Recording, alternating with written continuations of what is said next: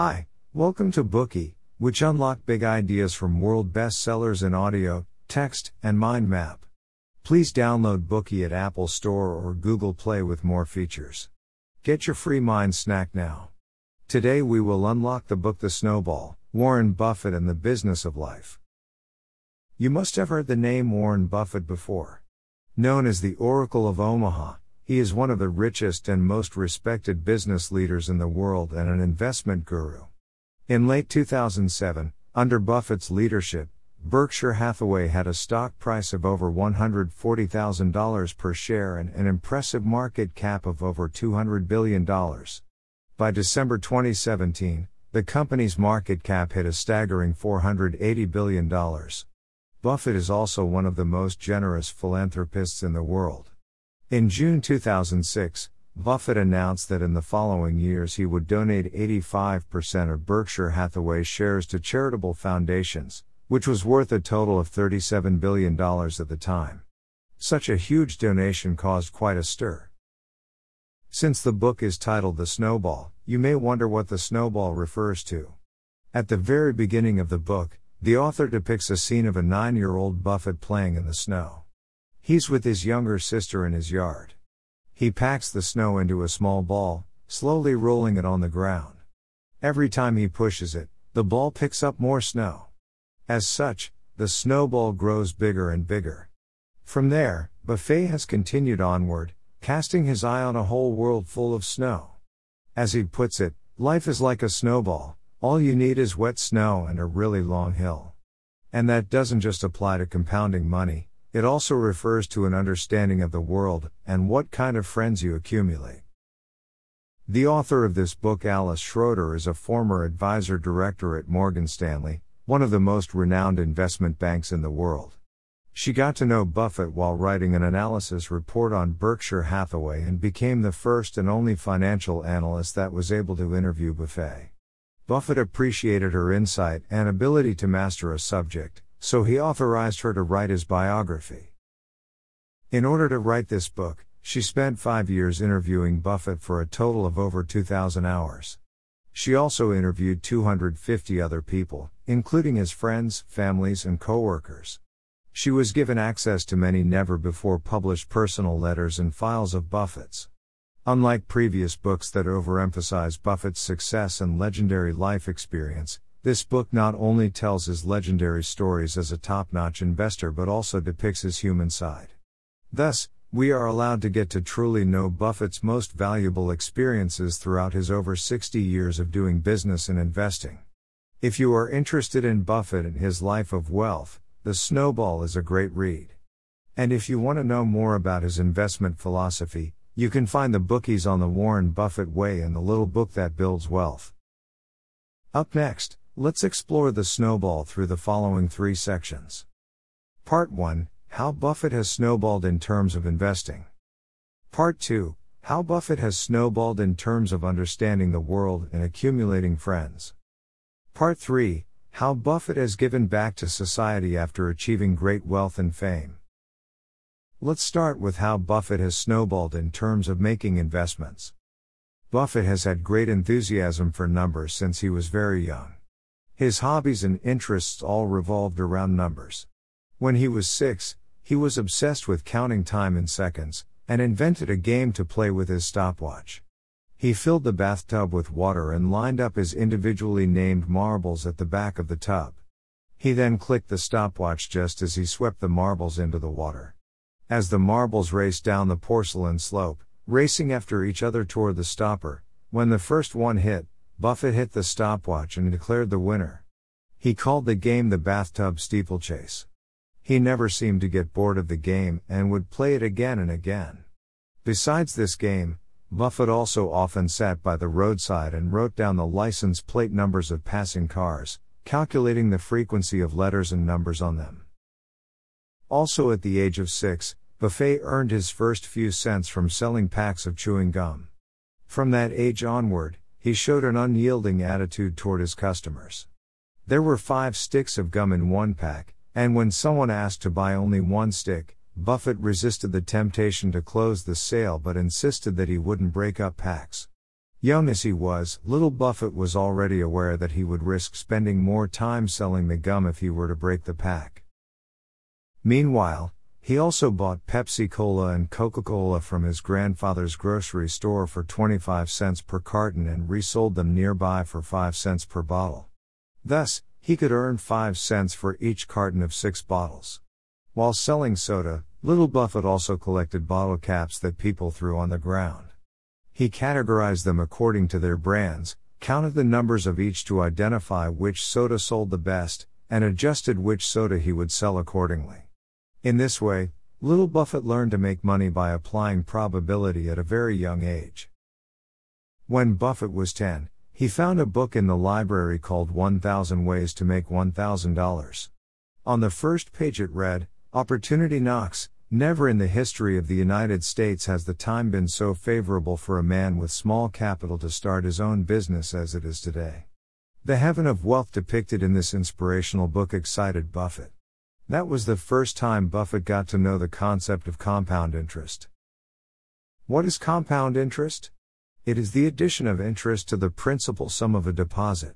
That is to say, in the next period, the interest is then earned on the principal sum plus previously accumulated interest. This book told Buffett that he needed to first earn one thousand dollars. If he started with one thousand dollars and grew at ten percent a year, then in five years, one thousand dollars became more than one thousand six hundred dollars. In ten years, it became almost two thousand six hundred dollars, and in twenty-five years, it became more than ten thousand eight hundred dollars. This is how a small amount of money can become a large sum through the power of compound interest. The ten-year-old Buffett was deeply moved. He could picture the numbers compounding as vividly as a snowball growing in size. It was as if he could see the money waving at him, and he announced that he would be a millionaire by the time he reached thirty-five. This was back in nineteen forty-one, in the aftermath of the Great Depression. Nobody took the ten-year-old boy's words seriously. But Buffett believed that he could do it. He had twenty-five years to prove himself, and he knew that the longer the money compounded, the better his chances were of achieving his goal. In order to earn his first pot of gold, little Buffett sold used golf balls at the golf course, peddled popcorn at the baseball park, and delivered newspapers door to door. By the age of fourteen, Buffett already accumulated the one thousand dollars needed to begin his investments, thus completing the first step mentioned in one thousand ways to Make one thousand dollars. Since then, Buffett has always made compound interest investments, and continually thinks of placing the money he earns into his next investment. Among his early investments, the business of coin-operated pinball machines was a typical example of a Buffett-style compound interest investment. When Buffett was in high school, he bought a used Wilson's coin-operated pinball machine for twenty-five dollars. He then went to the barber shop near his home and told the owner that he represented Wilson's coin-operated machine company, and that he had a proposition from the company. He assured the barber shop owner that it would be at no risk or cost to him. All he needed to do was make a tiny space for the pinball machine and collect half of the money earned. The owner thought it was a good deal. Not only could he earn some extra money, but the pinball machine could also bring more customers. As such, Buffett struck his first pinball machine deal. Buffett got his twenty-five dollar investment back within just one week. He immediately made his next move as instructed in one thousand ways to Make one thousand dollars, buying another pinball machine with the twenty-five dollars. That is to say, he made a compound interest investment by putting the proceeds into his next investment. With increasing income, Buffett continued to buy more pinball machines and put them into other barbershops. Meanwhile, he subscribed to a magazine to keep track of what was going on in the market of pinball machines and bought more machines whenever he found a cheap used one. As such, his business expanded, and Buffett began feeling the magic of compound interest. It's like an engine that drives money to work hard for its owner. In the half century to come, Buffett continued making compound interest investments. Speaking of compound interest, you may be thinking of the concept of principal. With a large principal and a long period of time, one can make decent money from compound interest. During the course of his investments, Buffett discovered an almost free source of principal called float, something used by insurance companies. Simply put, float is the money that is deposited and paid back after some time. It is common practice for insurance companies to collect premiums up front and pay the compensation when a claim is filed. The premiums paid before the compensation is known as float. In Buffett's eyes, float is highly lucrative. Many people buy insurance, and each of them pays a substantial amount in premiums. Decades may pass from the collection of premiums to the compensation, and sometimes compensation is not even needed. So these premiums provide a huge cash flow for insurance companies. In order to take full advantage of float, Buffett founded the Reinsurance Corporation of Nebraska. A reinsurance company is a company that provides insurance to other insurance companies. Through the reinsurance business, the company was able to take in a lot of float. With a steady stream of float, Buffett had the capital to invest in many stocks. He transferred the float to his other holding company and made investments through it. From this, his float and investment returns continued doubling over time, which made his wealth grow exponentially. Another critical reason behind Buffett's success was his ability to concentrate, which was quite unusual. Since he was very young, he read the biographies of all the people he admired, learning from their life experiences and trying to follow their steps. A college classmate described him as a very focused person who could focus nonstop like a spotlight. He would often go through thousands of pages of Standard and Poor's or Moody's Manual looking for stocks. Even when he was on his honeymoon, his car's back seat was loaded with Moody's manuals and ledgers. He once spent several months reading newspapers from the past century to study business cycle models, the history of Wall Street, capitalism, and the modern corporation. While working for the Graham Newman Corporation, in order to know more about the companies he was interested in, he would visit them in person and spend hours talking with their managers and shareholders. As the chairman and C E O of Berkshire Hathaway, he's lived in the same house for most of his life, arrives at his office at eight thirty, and gets down to work with a high degree of concentration. Every morning, he reads news reports, followed by various reports and data submitted by Berkshire Hathaway-owned companies. He closely follows global political trends, analyzing the impact of politics on business. Buffett also analyzes economic strategies and tries to figure out what they imply and focuses on the businesses that he loves. Like a detective who takes all details into consideration, he never stops thinking about business and his investments. Behind Buffett's extraordinary achievements is his heavy workload that goes unseen by the public and requires unremitting concentration to accomplish. This is another key to Buffett's success. That's all for the first part.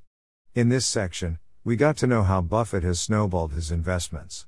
He's had great enthusiasm for numbers from an early age, and his hobbies and interests all revolved around numbers. Buffett also made his first bit of earnings at six, and by the age of ten, he understood the concept of compound interest and realized that he could snowball his money, thus making money with money. After founding the Reinsurance Corporation of Nebraska, Buffett had a steady stream of float to invest in the stock market. He also possesses a rare ability to concentrate. He's carefully studied and analyzed stocks and economic strategies every day for decades. Such concentration is also the key to his success. Today we are just sharing limited content. To unlock more key insights of world-class bestseller, please download our app. Just search for BOOKEY at Apple Store or Google Play. Get your free mind snack now.